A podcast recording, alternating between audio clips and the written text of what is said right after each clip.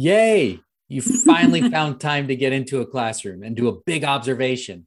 You sit down, congratulating yourself for prioritizing, and the teacher and students dive into a lesson on quantum physics. Wait, what? Of course, this is an exaggeration, but most of us have found ourselves tasked with observing a teacher whose content we did not fully understand. We dive into this topic today with our guest, Dr. Maddie Jurek. Hello, colleagues, and welcome to the Assistant Principal Podcast. I'm your host, Frederick Buskey. The goal of this podcast is to help improve the life and leadership of assistant principals. Today, I'm joined by Dr. Maddie Jurek, the assistant principal at Gable Middle School in Spartanburg District 6 in Spartanburg, South Carolina. Maddie's here with us to discuss observing teachers whose content we aren't fluent in. While this is an obvious challenge for high school and middle school administrators, elementary school leaders also find themselves in similar situations. Have you ever tried to observe a teacher working with students who have autism, or maybe the choir teacher? All right. Hello, Maddie. We haven't hey. talked for a long time, so yes. I'm glad that you're able to come on the show. So glad to be here. So glad to be here. So tell us briefly how you got to where you are today. Yeah, so um, I actually uh, spent most of my time in the classroom teaching high school chorus. Um, I taught 12 years in the classroom as a high school chorus teacher um, here in Spartanburg 6.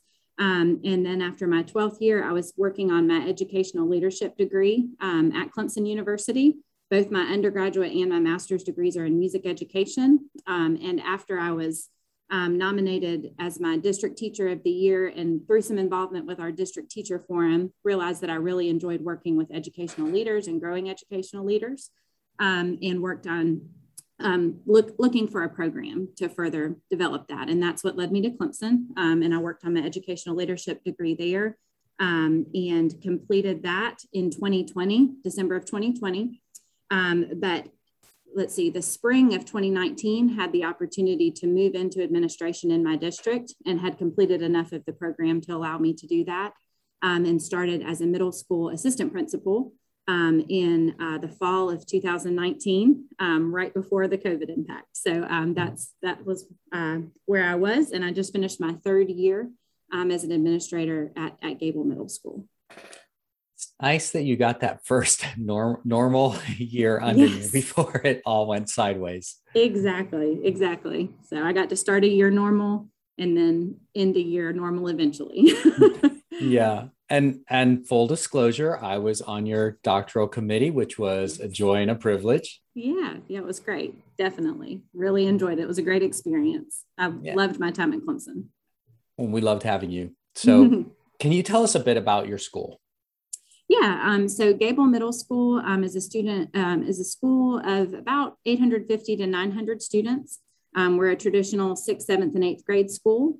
Um, our school is situated in a more rural area. Um, and I think people make a lot of assumptions that because we're in a rural area, we might only have one type of student, but we have a very diverse student population here at, at Gable. We're fed by three middle or three elementary schools that feed into our middle school. Then in turn, we feed to one high school. Um, we have a ninth grade campus, and then we have one high school for our district. Um, Dorman High School is who we feed into. Um, that's roughly 3,200 students um, at that high school. Um, we also have a very large special education population here. Um, our district chooses to host different programs at different schools. So we have two emotionally disabled classrooms, three multi-cat classrooms, and we also have the deaf and hard of hearing program um, here for the district, actually for the county at um, our middle school here.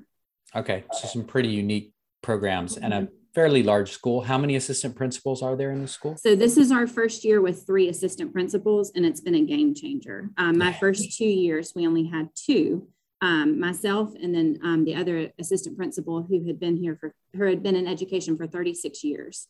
Um, so he recently retired, and when he retired, we got a second assistant principal. Um, so now we're able to divide for the most part by grade level, sixth, seventh, and eighth grade. Okay. Uh, and at the risk of offending anybody, what's your favorite grade? eighth grade. so I think that comes from the high school experience. Um, I, I, spent a lot of time teaching ninth grade, um, and eighth grade really is not that far off. So it's definitely a, a strong suit of mine um, with the eighth grade students. That's the right answer. I love eighth Yes. graders, Yeah, I do too. I do too. especially when they don't live with me. Yes, absolutely. We always like to start with the celebration. So, what are you celebrating today? Um, I really am celebrating the fact. Well, last week I got to go to my first administrators conference. I got to go to SCASA last week. So I'm really flying high on that excitement about a new school year, you know, hopefully putting past um, the impact of day to day things with COVID. We know instructionally we've got a ways to go, but we are hoping that this school year um, will not have the impacts that we've had from the past two years. So um, I really am feeling pretty energized about the new school year. Good, good. And you and you still have a few vacation days to take, so you'll really be ready to go.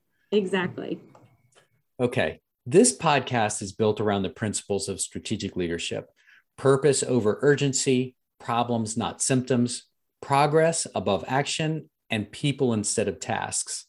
And Maddie, this episode hits on that most important of the four principles, which is developing people. So we'll Mhm. just dive in. Absolutely. So you've been in AP now for three years. Can you remember the first time you observed a, a math or other really challenging content content lesson? Absolutely. So let me let me back up just a little bit with that. So like I said, I was hired in the spring of 2019. And after being hired, I had the opportunity just to come over and shadow for a day um, while I was still in the classroom before the new school year started. Um, so I'm walking around meeting all the new teachers. You know, it's just been announced I have the new position. Um, while we are a large district, we're a small district. Like lots of people know one another. I've been here my whole career. Um, so a lot of people were familiar with who I was, even if they didn't have a personal relationship with me. Um, so I'm walking around meeting people and trying to develop that relationship. And um, one of the teachers I meet is one of our math teachers. And I said, Oh, math, that's great. You know, I'm so excited to get to work with you. I said, I could actually use some tutoring. I'm in a quantitative stats class right now at Clemson that is kicking my tail, you know, and just trying to make conversation. And her response was, Well, I wouldn't expect you to know much of anything about math as a chorus teacher. And I took that immediately as her wall that she was putting up. What can you offer me in this role? Um, so, you know, that kind of set the stage to how I was walking into and some, you know, intentionalities that I knew I was going to have to pursue. Um, and I will say the hardest part for me whenever I went in to observe those lessons truly was putting the key in the door and turning the knob um, to walk into the room. After I walked into the room, I realized I don't have to focus on content here that I might not remember and understand. I'm here to focus on instruction. And there's a difference between instruction and content. Um, good teaching is good teaching, no matter the content of the classroom. So I, you know, just immediately started to ask myself, are students in this classroom using critical thinking skills? Are they engaged in the lesson? How is the teacher's wait time? Is she calling on students to answer or just the eager few who keep raising their hand? Um, what's the classroom environment like? Are the students grouped in different ways? Um, so through focusing on instruction, um, I found I knew the questions to ask and what to look for in the classroom.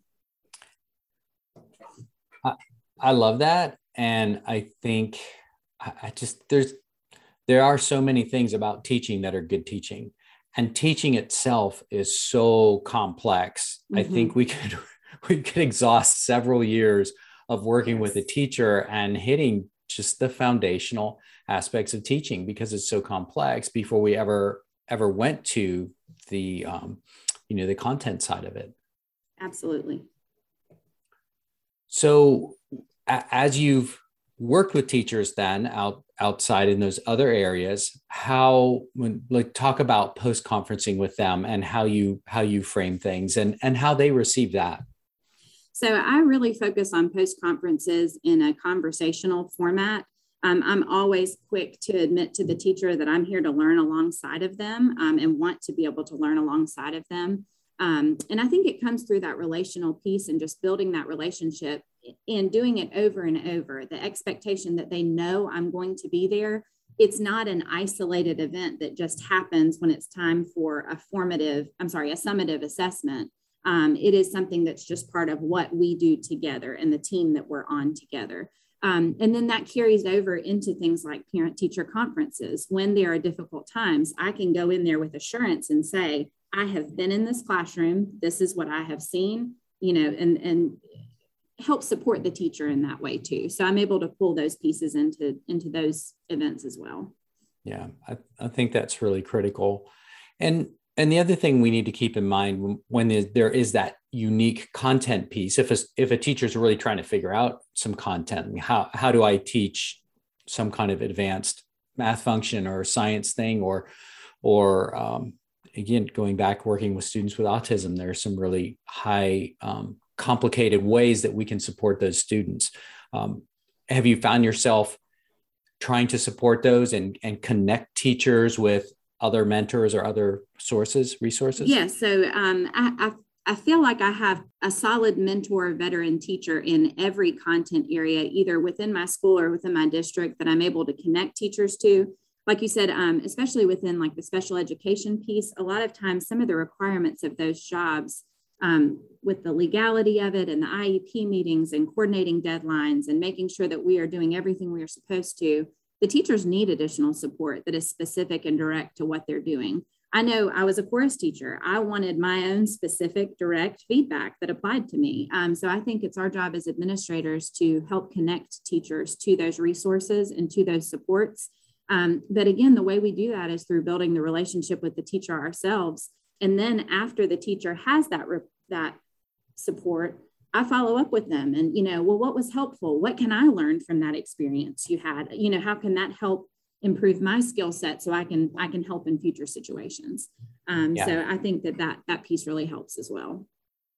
When, and I think it's, we have to know going in that we don't have to know everything. Right. And, and if, if we tried to pretend that we did, that would be pretty inauthentic and the teacher would obviously know. So I think it's, it's important to be, in some ways be vulnerable and be able to say yeah this the the actual content that's not my forte and if you need help with that if there's something we want to talk about there let's make sure that we're connecting you with the right people because i think that Absolutely. reinforces what you said earlier that you're there to support and Absolutely. i think that's one of the switches that i really advocate that we flip as administrators is understanding like, our role is to grow get great teachers that's how mm-hmm. we improve our schools that's how we support our kids and to do that we have to be supporting those teachers each step of the way um, right, so sure. growth isn't an option but we're here to support that growth mm-hmm. which i guess then let me ask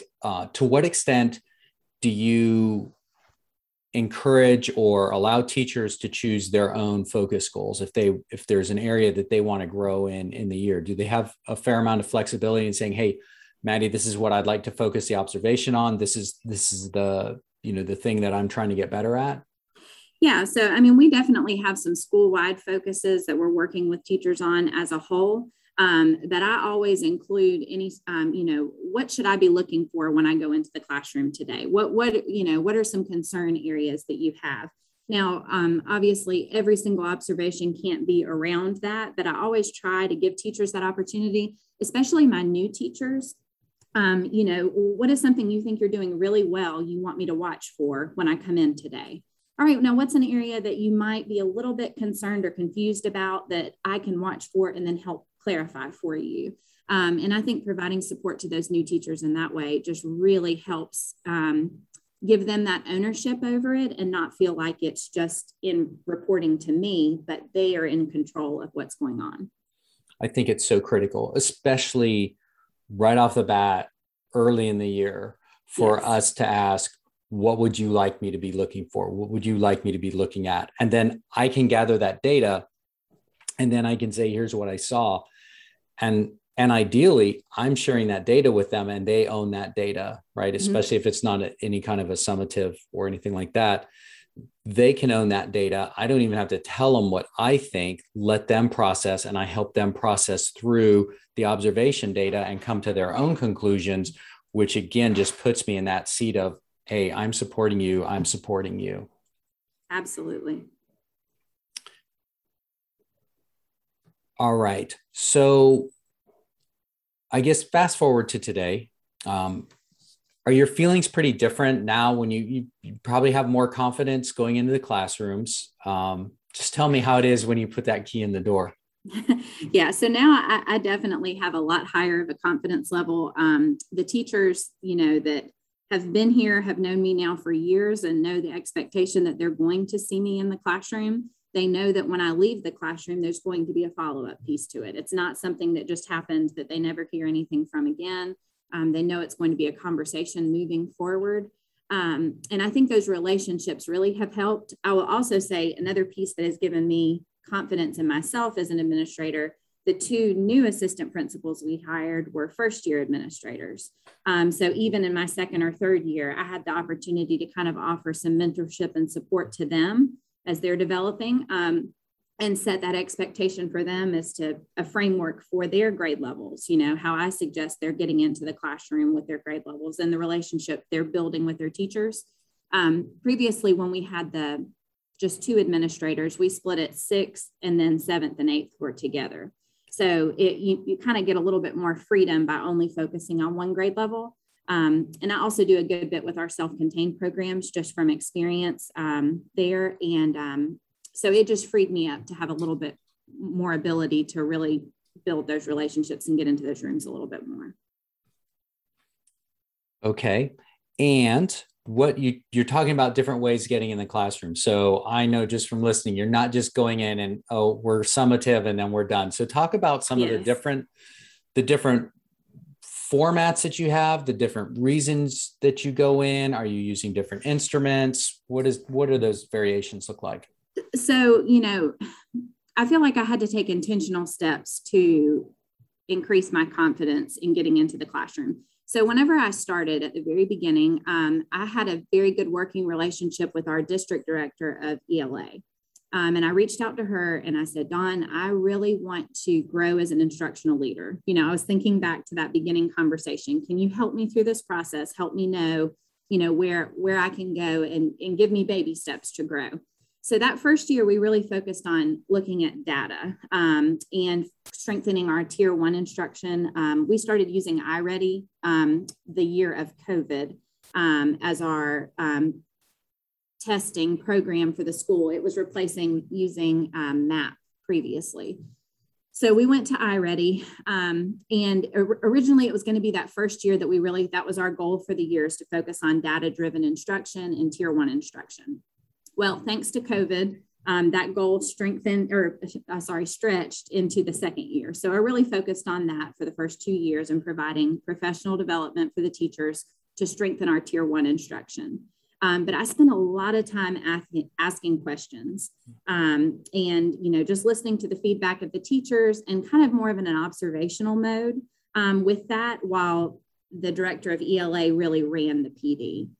Um, then what I did is I took that model that we had established and provided the same opportunities to the math teachers.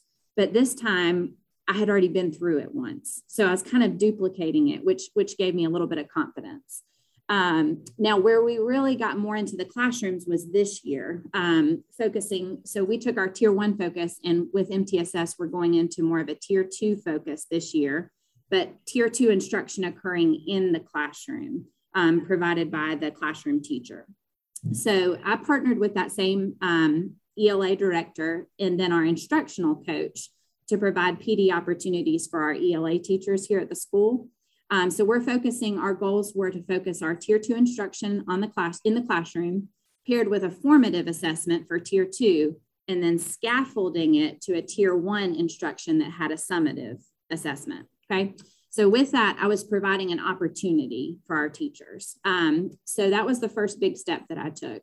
So the second thing that I did is I provided time for teachers. So um, after the opportunity, I had to give them time. They were so stretched thin this year. Um, so I arranged for subs, even in the COVID sickness crazy, so that our teachers could have a planning period plus an instructional period to extend the time that they're learning about this professional development during the school day to try and minimize those after school meetings. Um, so the second big step I took is providing that time.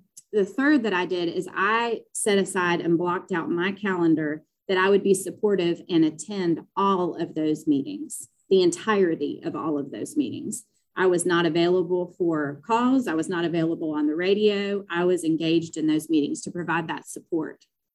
Now, the big next step that I took that was different than the previous two years um, is I asked the teachers to sign up on, I had a Calendly um, that I did with them, and they chose a time for me to come into the classroom and observe tier two when they were going to do tier two instruction in their classroom. So that was providing that accountability piece um, of after the PD, they knew I was going to come in at their chosen time to observe tier two instructional strategies going on in the classroom.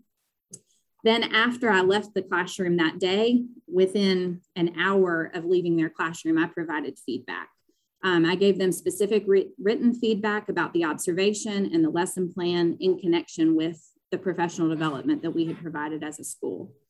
Um, now, my first grade level to complete the entire process with my observations and everything was my eighth grade team um, of ELA teachers. Um, so I created a Google site um, to celebrate their success and had taken pictures in the classroom of them delivering tier two instruction, shared their lesson plans, and I shared that with our district wide, our chief instructional officer and our di- director of ELA to provide that praise um, to those teachers for the specific things that they had done in their classrooms.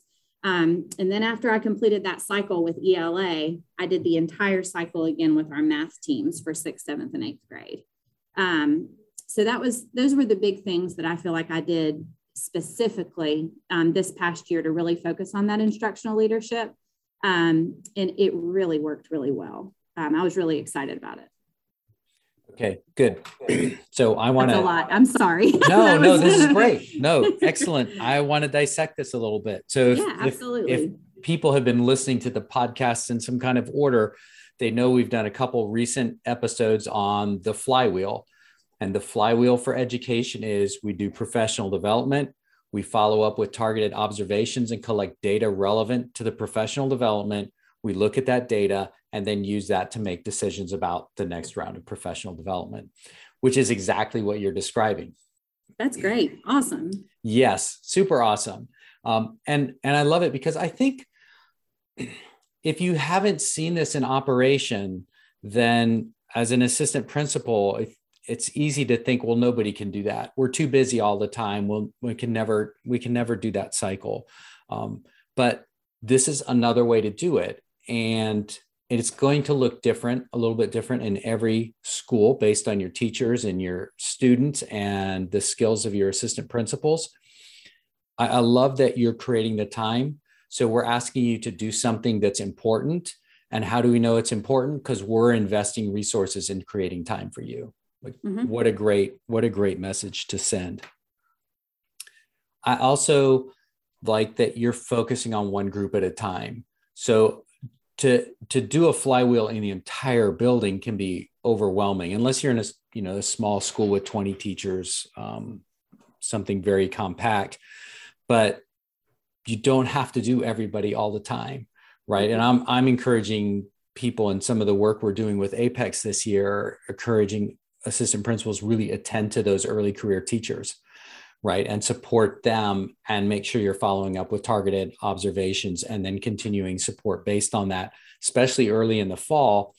And then maybe we move to other groups of teachers if we can. So i like the example because we don't have to do a flywheel for everybody. We can choose a grade level or we can choose a mm-hmm. subject area.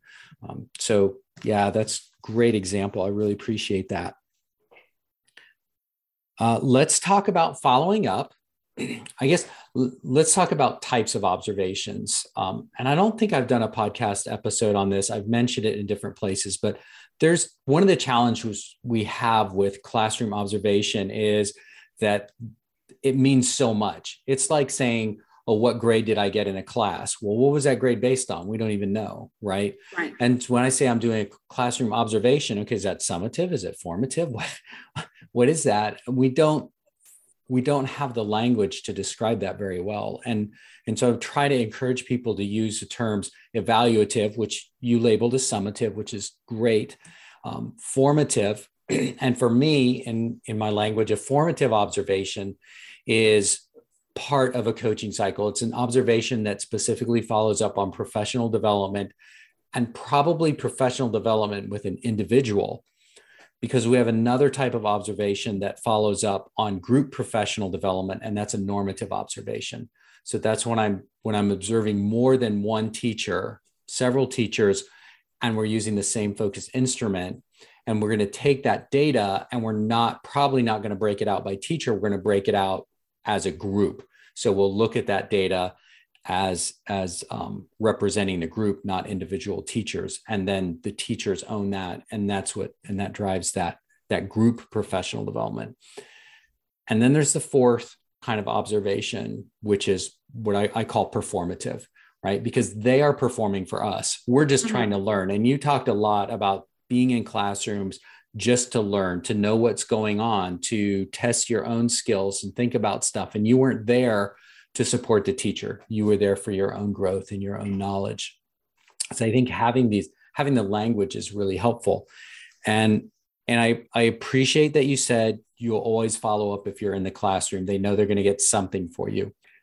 I'll push back on that a little bit, and you're free to disagree. And everybody out there that's been taught, always, always provide feedback. You guys can disagree with me. Um, you know, the world's not going to end.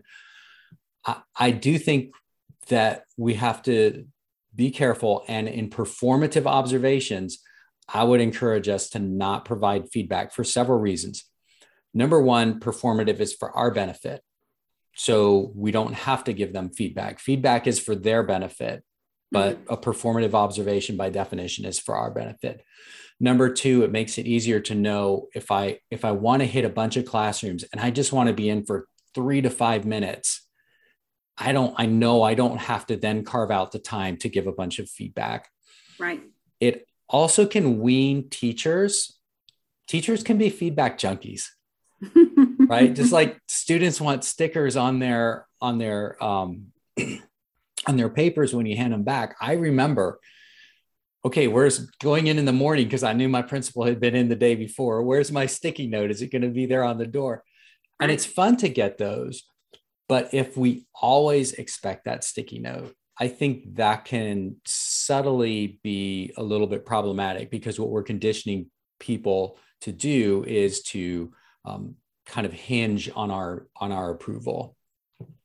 So those are just a couple reasons why for performative observations, I'm not a huge fan of of providing feedback. But again, I mean it's probably it's not a huge thing, and people are free to disagree. Um, so, but I think on those other places, it really is important. And and I, I just applaud you so much for delivering professional development and then following up and and providing the data to support teachers because the the most common practice I see is that we do professional development and then we don't follow up specifically on that PD we may include it as part of a lot, lot a larger observation but we don't communicate that message of hey this is we this is valuable. We took time to do this in school. So um, we're going to follow up and we're going to support you in the implementation yeah absolutely. And i i really feel like that follow-up piece was key um, to showing the importance of of using that tier two instruction. It really helped drive that point home that this is so important that i'm not going to say you have to do this next tuesday. I'm going to say i trust you as the professional to plan the lesson. What is the most effective use in your next unit of study of using tier two instruction in your classroom? I will come to you then you know so it, by giving them again that freedom and that choice as to when the accountability happened it made it even more important. If it were just a checkbox, I'd say, we'll do it Monday, play, you know. Um, but it, instead of making them just press play, they had to intentionally plan it within. And I think I honestly, I think I gave them three weeks post the PD for us to meet together to do it. I think it was a three week window of time um, that we had to stretch that out. Um, so I had some that wanted to do it within the first week, they were ready to go. I had some that it took a little bit more time for them to think about how thoughtfully to to utilize it within you know the unit they were working on. Um, so I, I think that really helped. Yeah, well, and I I love using Calendly, and and as you know, I use Calendly to schedule a podcast interviews. If somebody agrees, yes. I just send out the link and you schedule it in the time that works for you, which I think shows shows some respect. And mm-hmm. to do that with teachers and say, I'm going to come when you need me to come. Um, and it was funny, a note on that. I had a teacher who was not familiar with Calendly, but she signed up for a time and it, I knew it was during her planning period.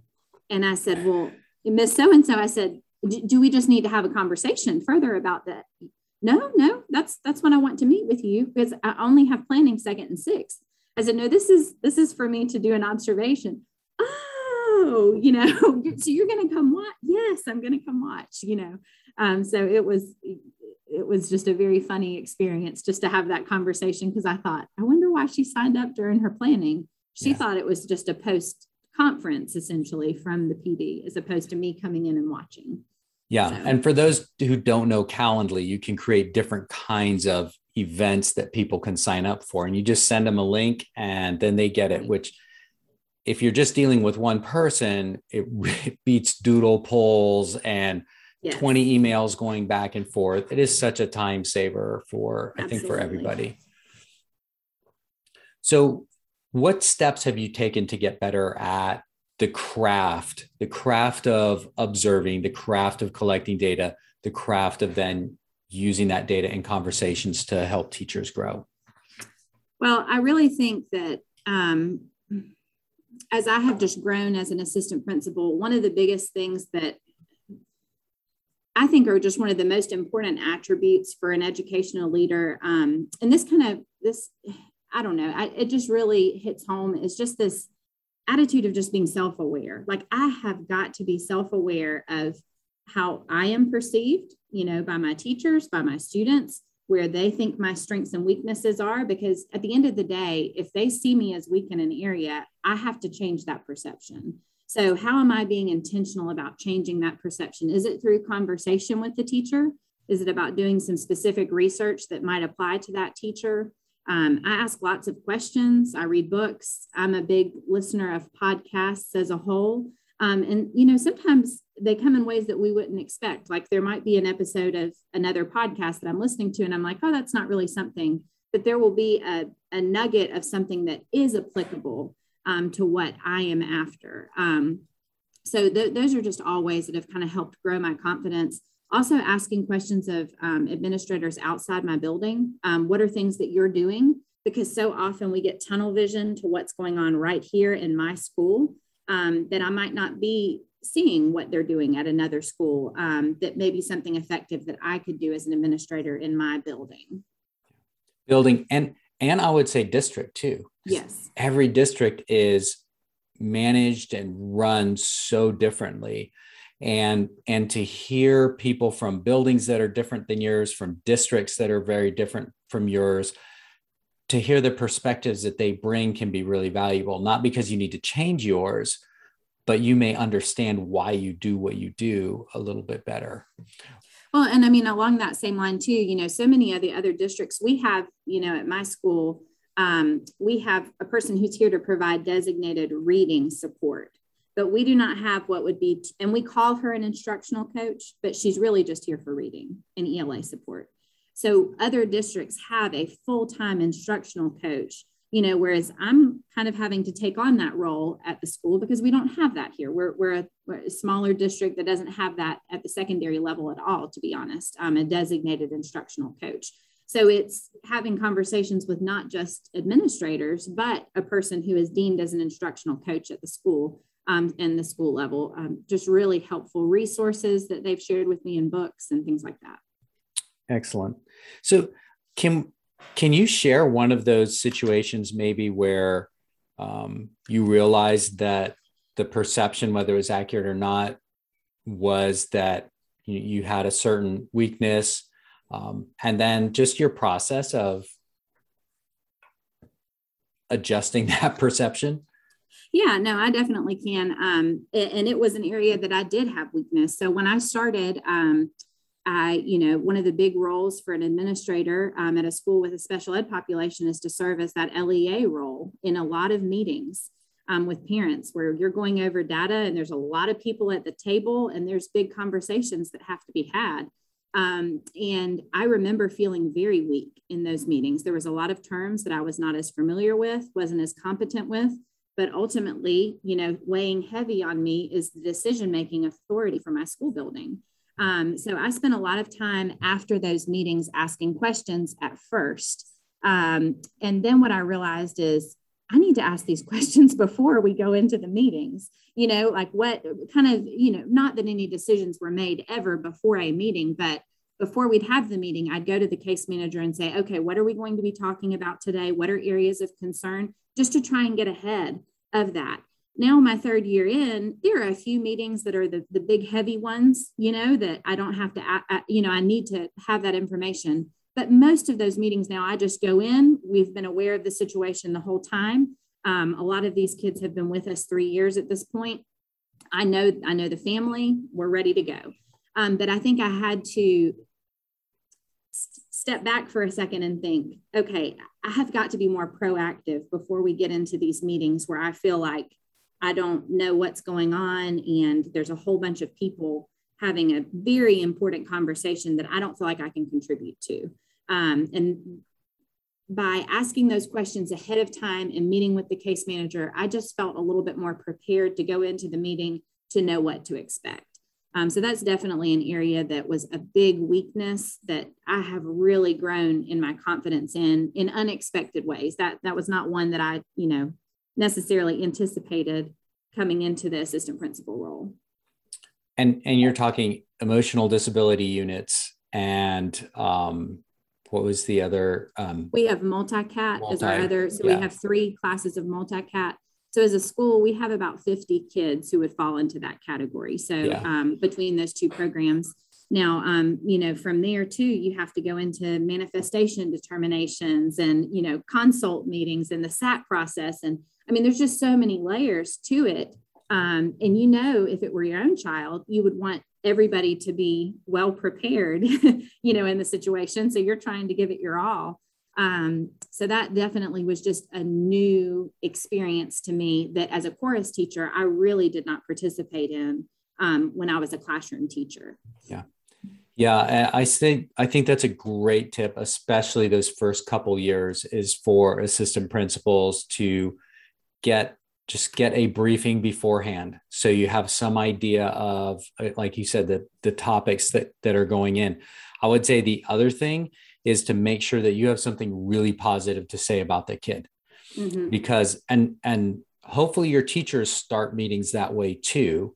Um, right. if they don't then you need to work with them um, and and you need to model that as well. So when you go in and you're greeting everybody to be able to lead with something that's a strength of the student or something you observe the student do that was excellent just i think it sets a little bit different tone and as the as the administrator it shows that you're invested and that you mm-hmm. care um, because we might be able to assume that there are many parents who have had fairly negative interactions with administrators in iep meetings um, mm-hmm. and you know not we don't need to throw anybody under the bus because there are times as an administrator you're running running running and then you've got to pop in for this iep and maybe you had 20 of them and it's hard to be dialed in and positive and know every situation.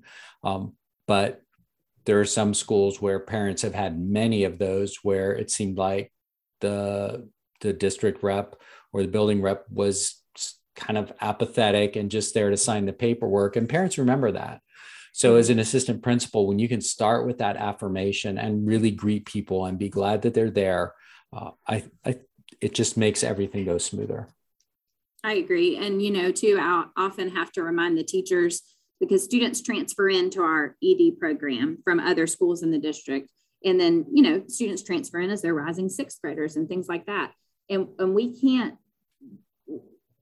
we can't make excuses for their past experiences but we can do our best with what we have now. And that's and that's what we just tell them. I'm, I'm sorry that happened to you in the past but we're here to make this the best experience possible. Um, this is my name my contact number. Please contact me if there's anything you want to discuss.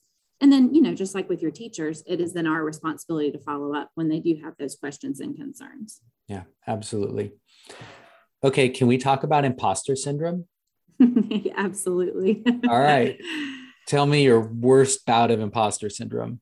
Well, you know, I think that there are so many expectations on us. Um, people just expect that we know all. Um, and I, I, just am really, I, I think it does come back to that self awareness piece that I brought up before.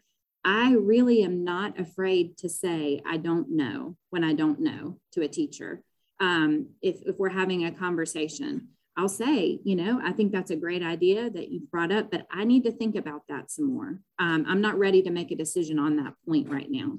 I also do that when I'm disciplining kids. If it's one of those gray areas that's not outlined in our handbook, don't be quick to make a decision on something if there's doubt creeping in your mind, you know, that hold just five minutes, put, put them in a, a holding area, put it in the think tank for a minute, talk to someone else about the conversation, you know, about what's going on, the situation. Um, something we do here really well as an admin team is any big decision we all meet about it and kind of share our thoughts about it, discuss it as a team. Um, how have we handled it in the past? What el- other things do we need to consider, other factors, um, and have a really thoughtful process instead of just being so quick to make a decision on something. Um, but again, like I said, I, I, do think it goes back to self awareness, um, asking questions, being comfortable saying mm, i don't really know a whole lot about that you know but i can i can certainly look into it and get back to you. Um, and and i think that i think people appreciate that when you're willing to admit to not knowing everything um, even if it is tough to do at times when i think they they would rather know that you didn't know than you try to make something up and it doesn't help the situation Right, exactly. You're gonna, yeah, you're going to get more credibility if you say, well, I don't know, then, oh, yeah, try this, and then it doesn't work. Right.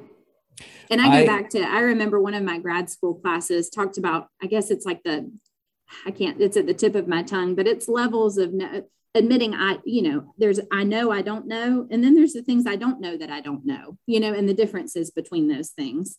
Um, every once in a while, you'll stumble upon that. Wow, I've never even that has never crossed my mind. Then there's other things that I just know I don't know. um, so I think just kind of distinguishing between those two. Yeah. And I appreciate you emphasizing that we can delay. I, I do think when we're on that treadmill of urgency, we just feel like we need to get everything done. And yes. even most discipline situations are not absolutely critical. I need to make the call right now. I mean, certainly right. if there's a big safety issue, right. we've got to be on that. But but 90% of the things, it, it's okay to wait a little bit. Mm-hmm. Sometimes it's the hardest thing to do as a leader, but it can also be the wisest. Right. If if you're waiting for the right reasons. Yeah, absolutely. And I think too, you can, especially when it's a conversation with a teacher, um, just you did make me think of when you were saying that. I have told teachers you know, I'm not really in the headspace to think about that right at this minute, but that is really important to me. Can we come back and talk about it tomorrow? And I'm more than happy to, but just right now is just not the best time. But I, I really want to have that conversation with you. And I think if you say that in person, for one, I would not say that over an email because of tone.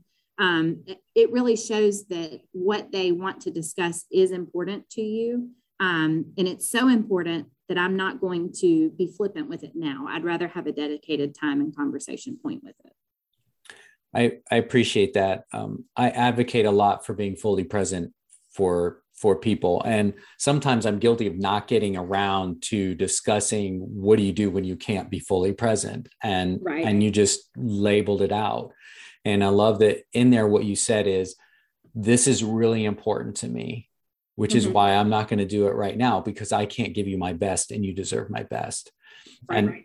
and that's one of the great ways if you don't have time or you're not in the headspace to be present with somebody, you tell them that. You deserve my best. I can't give you my best right now.